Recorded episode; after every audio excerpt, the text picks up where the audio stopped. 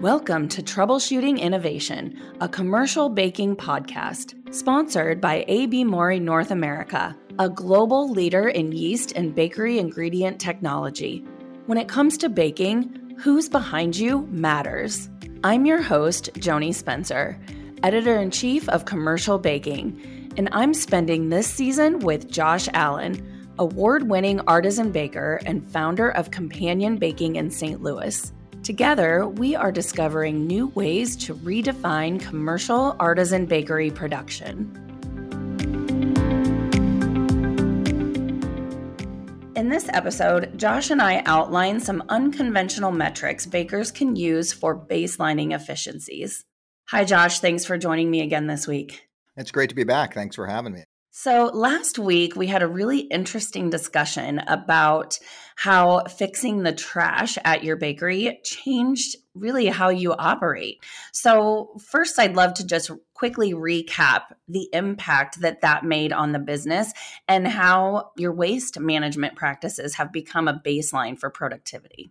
Yeah, I think we talked last week about the big measurement that we look at. We look at two things relative to waste. We look at real pounds and kind of a trailing 12 month you know how many pounds are we generating on an annual basis in terms of waste and that's a combination of both waste for landfill and also composting. So both of our partners and our vendors in that do weigh what they take away from us and send us a report monthly to give us a weight. So it's not a number that we can manipulate here. And then we also look at trash what we call trash efficiency which is our sales divided by pounds of trash and obviously, as we retract our business, as we did during the pandemic, or as we grow our business, we just want to be more efficient with our waste creation. And obviously, we're looking to eliminate it completely, but um, that's maybe not realistic in a manufacturing environment. But relative to sales, we want that number to continue to climb. And and obviously, the waste, the real pounds number is going to go down. I don't like looking at charts that go down. They're not really like psychologically motivating to me. So turning it on its head and looking at trash efficiency is that's a number that we want to see go up. And the sales per pound of trash for us, it's relative to everybody's business is different. But as an example, when we started that metric, I believe we were at about $5.80 in sales for every pound of trash generated. And we've gotten that number up to almost $13 on an annualized basis. And so, um, you know, almost two and a half times where we started. And it's had a huge impact. And look, it, it's had the impact where you would expect it to. It's had the impact in gross margin, labor savings because we're not producing all this product that's never making it to the customer, mm-hmm. in ingredient savings for the same reason, obviously, but also just the real trash hauling savings has been pretty dramatic. And we've just seen that sort of snowball throughout the bakery. And we've seen it in office supplies because we used to print multiple copies of every invoice that went out.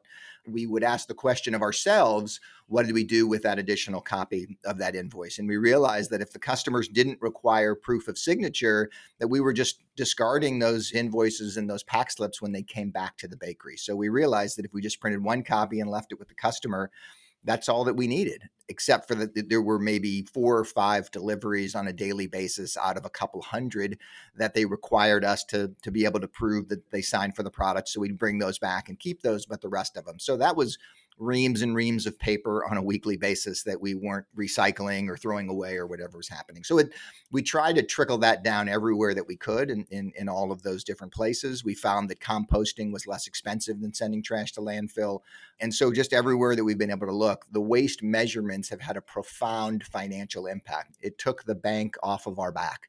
And thankfully, I love the bank. They've been a huge supporter of ours, but it's no fun when they're looking over your shoulder as aggressively as certainly as they were for us. I can only imagine that it's quite a motivator when the bank says we're going to come have a conversation. Yeah, because they bring a team of people that you've never met before. They bring that kind of, I don't know, emergency turnaround team or whatever they call themselves. And it's, yeah, it, it's not a fun time around the conference table. Right. okay, so you said something that I thought was really interesting how you don't like looking at charts that are trending downward. And so you kind of look at them in a different way to see how you can see what you're doing right and improve on that. And I think that's a really interesting mindset to have because it can be a little bit demoralizing when you're looking at what's going wrong. Oh, yeah, absolutely. And we have a QA metric here that we do. We haven't really landed on a name yet, but essentially it's sales per complaint. And so our QA department obviously logs complaints that come in from distributors, from end customers. Um, if there's a product out of spec, if it's a color, you know, what, whatever way, underweight, overweight, a baking problem, a packing issue, a labeling issue, whatever that might be, we log all of those complaints and we try to resolve them but we were just tracking that number. And that's the same kind of thing like with real pounds of trash. You want the complaint number to go down, right? But then you're looking at a chart that's going the wrong direction. And so, again, sort of flipping it on its head and saying, look, as we grow our business, as long as we can keep our complaints less than where we were previously as we continue to grow, then we're going to be more efficient and it's going to be less energy. It means we're producing a better quality. It means we're creating better credibility. So we look at that same number, which is sales dollars per complaint and you know establish some goals for that and some baselines for that as we move forward. And that's another terrific thing because it's a great balance against the waste number. I do believe that what gets measured gets managed. And there's a tendency when you're managing trash for folks to want to push product through the system because okay i know josh doesn't want us throwing anything away so this product may be sort of on the cusp but let's get it out the door because it, it maybe it's okay and what we don't want to do is inadvertently incentivize our teams to send out bad product in an effort to generate less waste, right? So we've got to make sure we have some balancing metrics to do that. And the trash efficiency one over time will do that because obviously, if you can't grow your business because you're producing poor quality product, eventually it'll catch up with you in the trash efficiency, but it'll catch up with you faster in the sales per complaint. Yeah. And so, if we're logging a ton of complaints and a ton of issues, then we can look at that in conjunction with the trash efficiency and say, okay, it's great that the trash numbers are getting better, but we're sending out poor product and we got to fix that first. And so we try to have those kind of balances and the sales per complaint one is, is a great check on quality and, and another great one to celebrate versus celebrating the number of complaints, right? Like nobody wants to talk about that as much as it's important to pay attention to it. I really love this. This is incredibly fascinating because I haven't really heard of a bakery using a customer complaint as a metric. That's incredible. And I love how you use it in conjunction with fixing the trash because you're right. That can inherently become a risk. I heard some really good advice once, and it was solving a problem by creating another problem is not a solution. Absolutely. Yes, that's absolutely the case. it's like an extension of the waste management. So, are we truly solving the waste problem or are we creating a problem elsewhere? Like you're taking it to the next step. And then I also like that you're using it as a positive to say, here's how we're celebrating how we're fixing those customer complaints. That's incredible. If the pandemic has taught us anything, or has taught me anything, I won't put words in anybody else. What, what I've learned through the pandemic is that it's really difficult to motivate people to line my pockets with more money. Like to, to go out on the floor and say, okay, let's really drive this gross margin or let's really knock this operating income out of the out of the park. You know, it's important and a sustainable business needs to generate income to be able to take care of all the things that it wants to take care of. And, and I certainly believe that. But I do believe there are ways in which we can measure success and find ways to celebrate things that in the end will create a very viable, sustainable business without necessarily having to talk directly about the reduction of labor costs or ingredient cost as a percentage of sales. I mean, we're paying attention to those things, don't get me wrong, but when we talk about like a, a scorecard for our business and the transparency of inviting everybody into that process and doing our best to make sure everybody on the floor and in the dish room and involved in the sanitation team and, and all of that really understands if we're doing a good job or not then that's not a huge motivating factor, at least currently in the marketplace that we're seeing. So we need to create some metrics that people can get excited about. And people have gotten excited about trash and its reduction, and they have gotten excited about you know, if we're really talking about taking care of the customer, then if we can sell more stuff per every time the customer finds a problem with us, then we're doing a good job. And look, in the end, we know that yields better profitability. That's just kind of intuitive, but we don't have to talk about it that way. We can talk about it in, in other terms. Everybody calls a customer service desk when they have a problem. Everybody complains to a manager or writes a Yelp review when they have a problem. So they understand complaints and it's an easy thing to talk about. So, how do we reduce complaints? This is what this product is supposed to look like. This is how many are supposed to go in the box. This is what we're trying to do to take care of our customer. Let's do that and get less of those complaints. It's a really easy thing for everybody here to get their arms around and understand. I like the concept of looking at these metrics from the point of view of every aspect of the bakery because you're right. If someone is coming in for a certain amount of hours a day and they're in maintenance or they're in sanitation they're not thinking about metrics and the success of the company in the same way someone in r&d would be thinking about it or someone on the sales side or obviously in accounting. So i think that's great that you're really looking at it holistically. And when you said that you mentioned a scorecard so if you were to sketch out a scorecard of your metrics and business success, what would that scorecard look like after you've got the trash and you've got the complaints? What are some other line items that would be on that scorecard? Well, we talked last week or the week before about our four C's, and the first C in our four C's is our companion. So if we believe that our first obligation is to take care of our own folks, then safety has to be on there. So safety is on there for us. And so we track safety through injury frequency rate, which is a fairly common metric. So the formula, the simple formula is accidents when we use lost time accidents, so an accident that would keep somebody mm-hmm. from being able to finish a shift or come the next day to their shift or multiple shifts, as opposed to somebody who cuts their finger and puts a band aid on and comes back on the floor. So lost time incidents times 200,000 divided by the hours worked in the bakery. So what that basically gives us is for every 100 people, because 200,000 is roughly what 100 people would work you know full time in a year for every 100 people how many injuries are we having on an annual basis?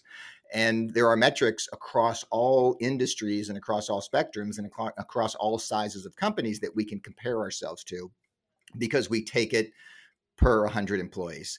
And if you google ifr you'll also sometimes they do it per million hours worked. We do it per 200,000 because as opposed to looking at a 500 you know it's easier to talk about it internally. We're not quite at 100 people um, but it's easy to say hey if we had 100 people on the floor this is how many injuries we would expect to have.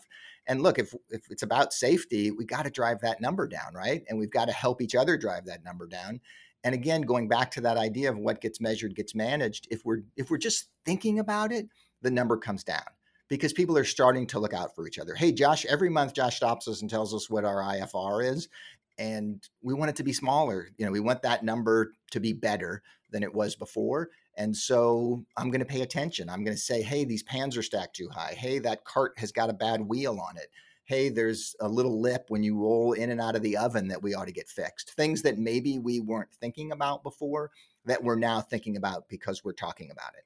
There's so many things that folks do in bakeries that you just sort of do because that's the way you've always done it. And it's interesting since we changed it, we made one simple change a few months ago that I mean it's been 30 years we've been baking and we've always loaded a rack oven, you know, with no gloves on because everybody was comfortable doing it. You push the rack in, you turn the timer on. When you come back, you put the gloves on because obviously the rack's hot. Right. Well, we had a handful of burns, and somebody said, "Why don't we just why don't we just load the oven with the gloves on?"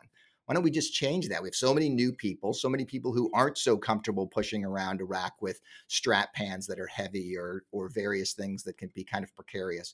Let's put the gloves on before we load the oven. We haven't had a burn since on the ovens, which you know burns are terrible like the burns suck and and they're they're painful and they take a long time to heal and you're going to potentially miss work depending on how bad it is especially when it's on your hands and so that was an idea that came from just talking about safety more you know every day every meeting anything that we're doing we're just we're updating ourselves on what that safety is and and we've got to do that and i believe that we're going to see long term retention improve because we're paying attention to safety because look people come here their families trust them when they come that they're going to come back with 10 fingers and 10 toes yeah. and that they're going to you know and that's really it right like if you trust the people that you work for you're apt to stay longer and the trust comes from building that credibility. So, what are the things that we're doing?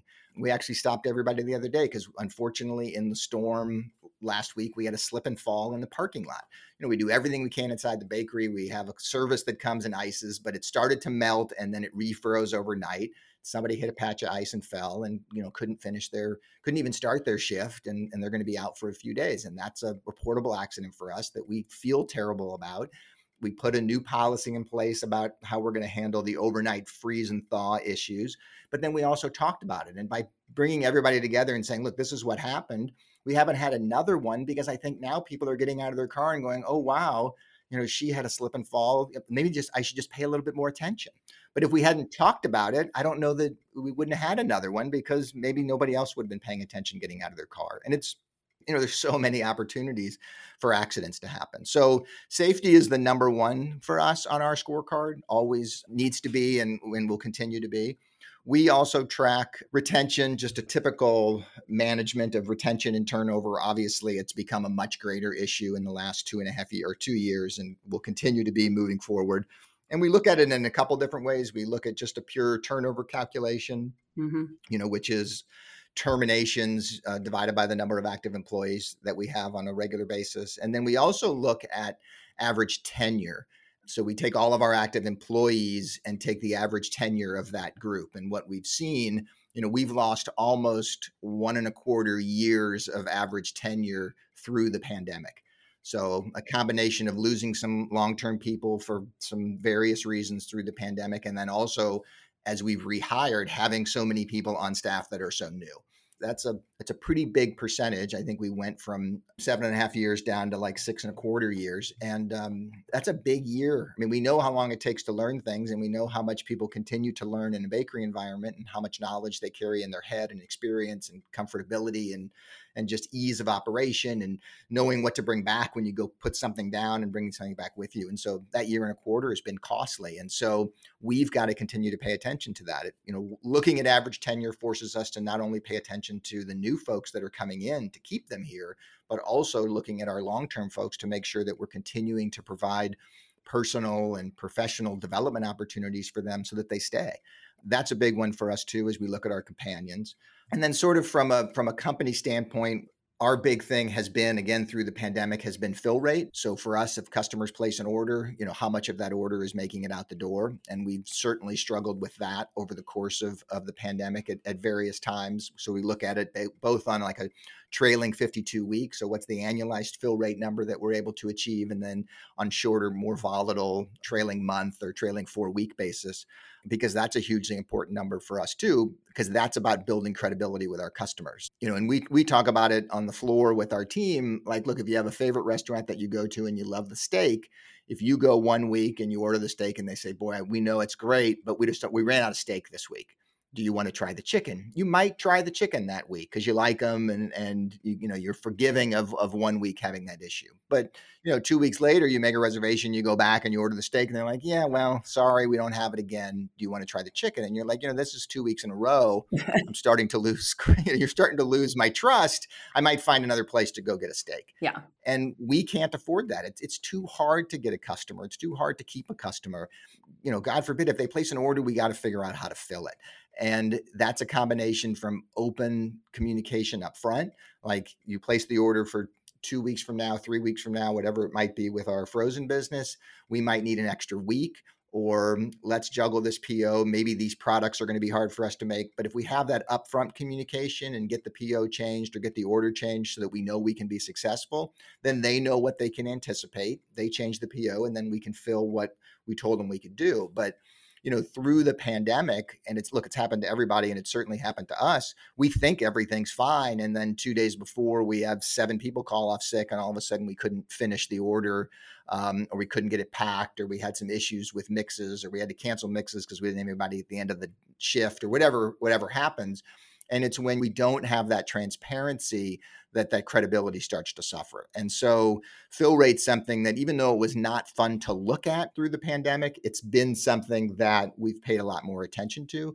And it's something that we can continue to celebrate as we get better, but it's also a story to tell for new customers as we start to do better. So if our sales team can talk to somebody and say, look, we're running a 92% fill rate you know, for the last year, even through a pretty difficult time of the pandemic. But in the last four to six weeks, we've been running 99% fill rate. That starts to build credibility with those customers because they're having issues with other vendors. And so if we can lead with that and we can make that part of the conversation, it becomes pretty powerful. And then it takes, it's not about price and it's not about some other things. When we, we're going to get you what you need. Yeah. And it sort of changes the conversation. It's, you know, no different if, if anybody's tried to buy a car during the pandemic, right? Like you don't get to negotiate on price anymore. You just hope that the car that you want is there or that you're going to be able to get it in the next six months or whatever period of time that is. And, and price all of a sudden isn't even relevant to the conversation, you know, or you or at least the dickering on price sort of goes away. And, uh, and so it's been really interesting. And, and we've been able to arm our sales team with much more knowledge of that, of the logistics, of the supply chain. And they're going to come out stronger because of it. Again, because we're tracking it and because it's on our um, because it's on our scorecard, it's important. Um, and then the, the last one is just sort of a productivity. We look at, we produce bread that goes into a case. So for us, it's cases per man hour. So total cases sold divided by the number of hours that we worked, you know, the week previous.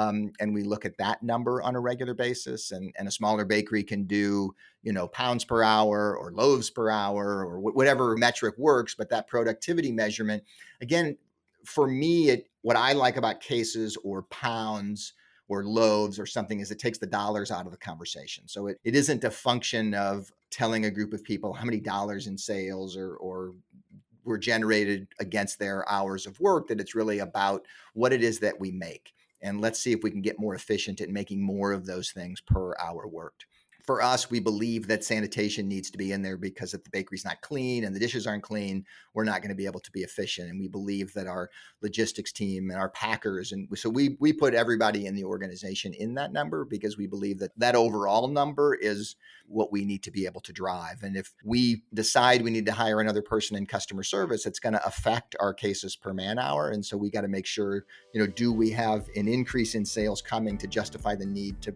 to have a new person in customer service because they're going to impact those productivity measurements. This episode is brought to you by AB Mauri North America. Be sure to check out AB Mauri North America's new podcast, The Oven Light, available through Apple iTunes and Spotify. Let the expert team from ABMNA shed some light on ingredients, finished baked goods, technical and customer service, and everything in between to create a successful and rewarding baking experience. AB Mauri, passionate about baking. Learn more at abmna.com.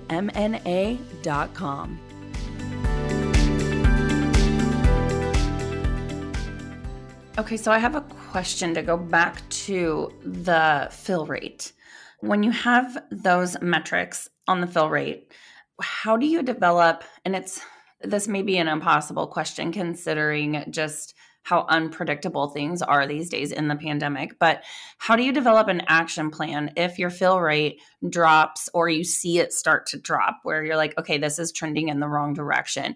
How do you take those metrics and develop steps? Like what's the i guess contingency plan well, I'll tell you what we did during the pandemic because we really struggled for people for an extended period of time. And so, what we said to ourselves, we looked at it the same way. We use a lot of restaurant analogies here because one, many folks here have come from the industry, and two, they just make sense in this business. So, we look at a restaurant analogy and we say, look, at seven o'clock, there's 50 seats in a restaurant, right? And we can only seat 50 people. And if we take reservations for 75 people, we're gonna piss off 25 people. they, they, are not gonna have anywhere to sit. Right. And the kitchen only has such, they only have a ability to handle a certain velocity of people. We know what the average table turn is. Maybe we see 25 at seven and 25 more at 720 and or how, you know, however the restaurant can handle that thing. And so really the fill rate problems that we ran into could go all the way back to when we took the order and if we could fix it at the order point, what we did was we looked at how many cases are we really capable of producing on a weekly basis right now, given our labor challenges. And it wasn't anything we had ever had to think about because we used to just take whatever orders we could get, and we could figure out how to make the bread. And that went away in the pandemic with the labor challenges. So we had a finite number of cases that we could ship. And anytime we took orders for more cases than that, we just failed. And so we just put a cap on it. We said, look, I'm sorry, reservations for that week are full. And here's when I could get you your product. And it was difficult at first because they had never heard that from us, right? People had never heard no um, when it related to orders, but they appreciated the fact that, like, if when we said yes, that we were going to do better with it. So I'm sorry I can't get that to you on Tuesday, but if you come on Friday, I could have it. Or if you're willing to come the following Monday, we can have that product for, produced for you. So really, the being honest and really recognizing and learning what we were capable of. And, and we still stumbled, don't get me wrong, because we'd lose a few more people or somebody else would get sick or, you know, our guesstimates of what we were capable of didn't always hit those numbers. But we did much better by limiting that. And we're only now starting to take the cap off of some weeks. And as we start to move out of this, and that's the hope, obviously, that, that, we don't have to do that. But the lesson learned is still that on any regular basis, we know what we can produce. And if we have more orders than that, you know, maybe we're going to have to hire. So if we're starting to see those numbers trending higher, we're going to have to figure something out. But but really understanding what your how many seats do you have and how many seats can your kitchen handle at any one time and so the way to fix it is is that forward planning and the true understanding of who, of who you are once you've taken the orders and you're just killing yourself and there, there's really no fallback position at that point yeah, and I heard you say you'll tell a customer, I'm sorry, we can't get that to you by Tuesday, but what we can do is we can get you this by Friday. And I think that's so important. You have to be able to come back with a solution. We can't do this. And that you can't just put a period at the end of that statement, right? It, there has to be a follow up with a solution. Oh, absolutely. And you got to make sure that you talk to the right teams inside the bakery to know what that solution is before we before we make that call back. And we all want to answer the customer as fast as we can, obviously, but we need to take that minute to take a breath and say, okay, it's going to be no but it's going to be no with this solution and this option. And I'll tell you that in 99.5% of the time, they took the option. Um, there were instances where somebody said, Look, I'm in a panic. I can't do it. And we said, Okay, how about if you cut the order in half? Like, what do you really need? Yeah. You have 100 cases on order. What do you really have to have? And they would be like, well, I need these 30 cases because this customer's out of product. Okay, we can get you the 30 and then we'll worry about the rest of it later. Or we could work through that with them, but it opened the door to that sort of communication that didn't ever exist before. You know, it was easy for distributors to be like, no, I'm placing this order. And I mean, we have distributors that pre pandemic, you know, they'd have penalties against you. If you filled less than 98% of the order, there'd be a chargeback like the expectation in the industry, as I think it should be, is look, if I'm going to give you an order with whatever lead time you ask for, that you're going to fill the order. Like that's how it works. And yeah. it's only in the last couple of years that we have so much volatility everywhere that that, that they, they backed off on that, thankfully. And at the same time, it opened up the opportunities for conversation. And that's all this is. Like it's about the relationship. Yeah it all goes back to the relationship. And if we're honest with people, people want to help, right? Like if you say, I'm in big trouble here, I'm really struggling, this is what I can do. Is that okay? In almost every instance, they'll say, that's okay. But most of us were too embarrassed to ask or afraid to ask or something like that. And so you kept saying, sure, I'll have it. And then you put 25% of it on the truck and then they get irritated and that cost them money because they sent a truck or you shipped a truck that's only 25% full. Like there's so much inefficiencies in the lack of honesty. Yeah, yeah. When you were talking about the average tenure of your employees and with that fill rate, part of the factor in the struggles that you had with the fill rate were if you didn't have the labor. So you said that you've noticed in the past couple of years that the tenure, you've lost about a year and a half off the average tenure of your employees, right? Yes. Okay. And so I know you're working to get that back up, but again, I have a journalism degree, so math is not my strong suit. So, what is sort of the formula and how long does it take? If you lose a year and a half off of the average tenure, how long does it take to get that year and a half back? Uh, I mean, that's that's math, right? So uh-huh. it's dependent on how many people you have and how many new people you add also. So if you stopped hiring and everybody stayed, then probably more quickly that number will start to go up because everybody that's here starts to have more tenure every month. But, you know, with the natural course of things, and again, with the volatility and people making different kinds of decisions than they used to make, there's still a fair bit of volatility, both with long term and short term people. Every time you hire somebody new, you're starting with somebody with zero tenure. Um, and so it depends. If you're hiring a ton of people, then that number is going to continue to go down for a while because you're adding a lot of new people it, it really it's just a different way to look at that retention number and look at that workforce number. So I guess the answer to a journalist would be it depends. And uh, even to somebody who pretends to know math, I think it still depends. Um, and so I think, eh, I guess my answer to that is it's going to take a while because we are growing as the pandemic is sort of starting to wane. We know that it's not gone and we're going to deal with whatever we're going to deal with. But at this moment we're seeing growth but we need more people in order to achieve that and so it's going to get worse before it gets better i think it's definitely a lagging indicator of the pandemic because that number will continue to go down as we hire new folks but it's still something to pay attention to over time and start to see if there's a sweet spot or see if when it turns do we see any changes i mean to me, tracking all this stuff is interesting, but where it really gets interesting is when you can look at the curve of any of these sort of non traditional metrics and then put them up against gross margin or operating income or whatever it is and start to see, okay, when we get safety to this number or we get uh, trash efficiency to this number, that's when we start to really see and drive profitability. Um, and so, for the leadership of the organization, that's what we're trying to do. And we believe that these metrics on our scorecard will have a positive impact financially. But that's just an assumption. And then we have to prove it. So, we still talk about it internally. We talk about the scorecard with everybody on the floor. And then we got to start to weigh those scorecard metrics against the actual financial metrics and make sure that those things are headed in the right direction because we may find that driving a certain number in the end doesn't drive profitability. And then if what measured gets managed, then we got to stop measuring it because it's not the right thing to be looking at. And and we've certainly those mistakes certainly can happen. I still think they can be interesting and things to learn from, or we can understand why, and maybe it's tweaking it or looking at it slightly differently. But all of that stuff is sort of important to look at in concert with the financial aspect of the business. And you know, that's funny. I was going to say if you look at the scorecard and then you compare it against the financials and it's not there, my initial thought was, well, then what do you do? so I like how you said you have to tweak it or find different metrics. You do sort of have to believe in them enough to know there are certain points. I will say during the pandemic that the depressed sales and the challenges of the pandemic it was very difficult, it has been very difficult for us to make any money and to show any real level of profitability through what we're dealing with.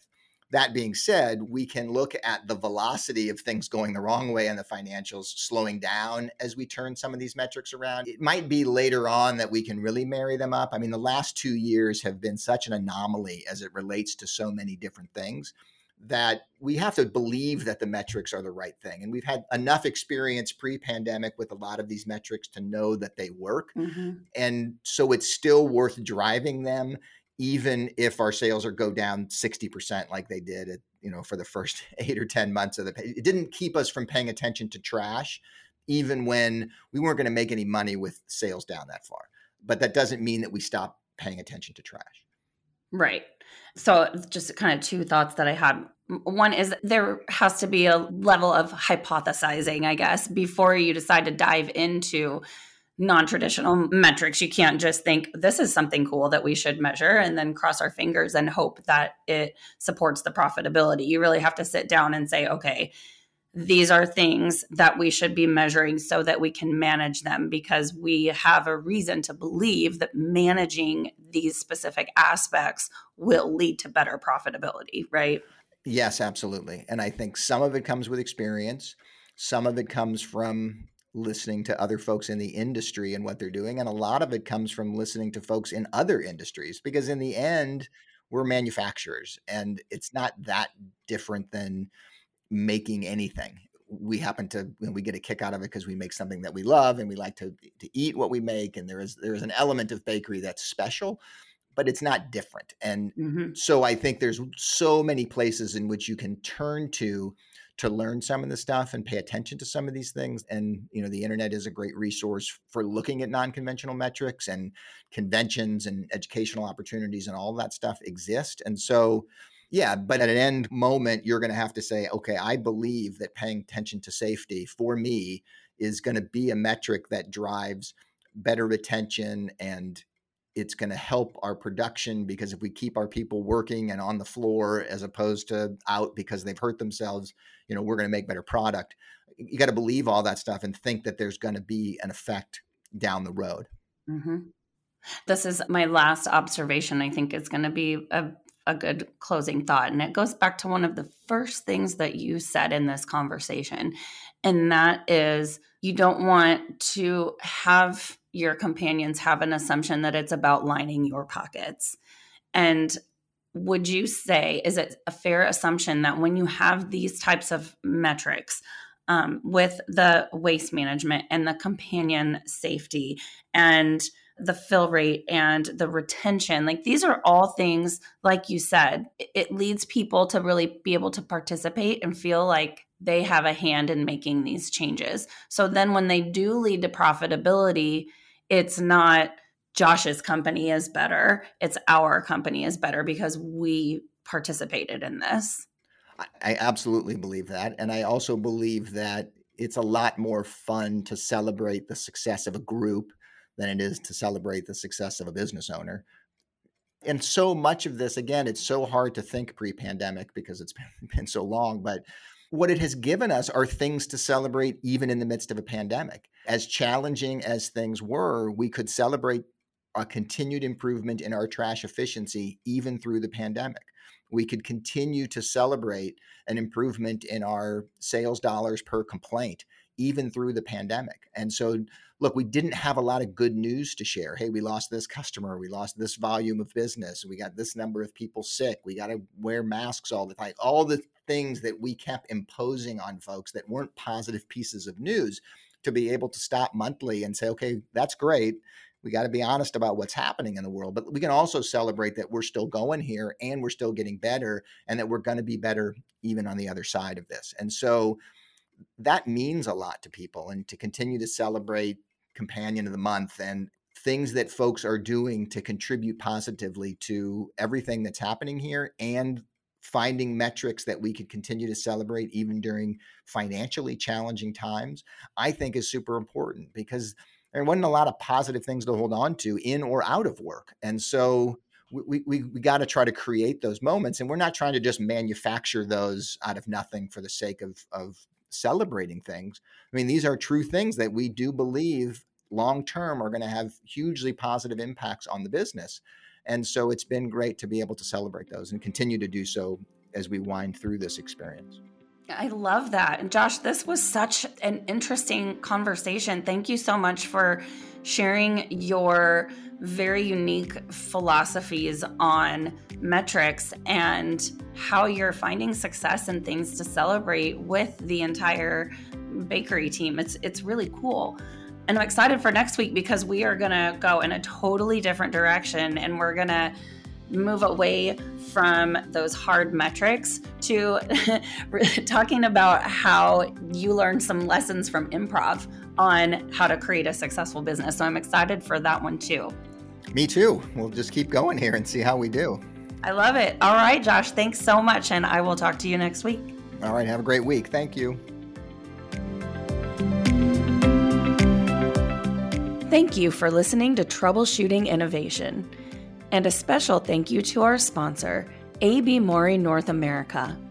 With quality bakery ingredient solutions, backed by both leading technology and technical support, AB Mauri North America supports industrial and artisan bakers and reminds you that who's behind you matters. Learn more at abmna.com.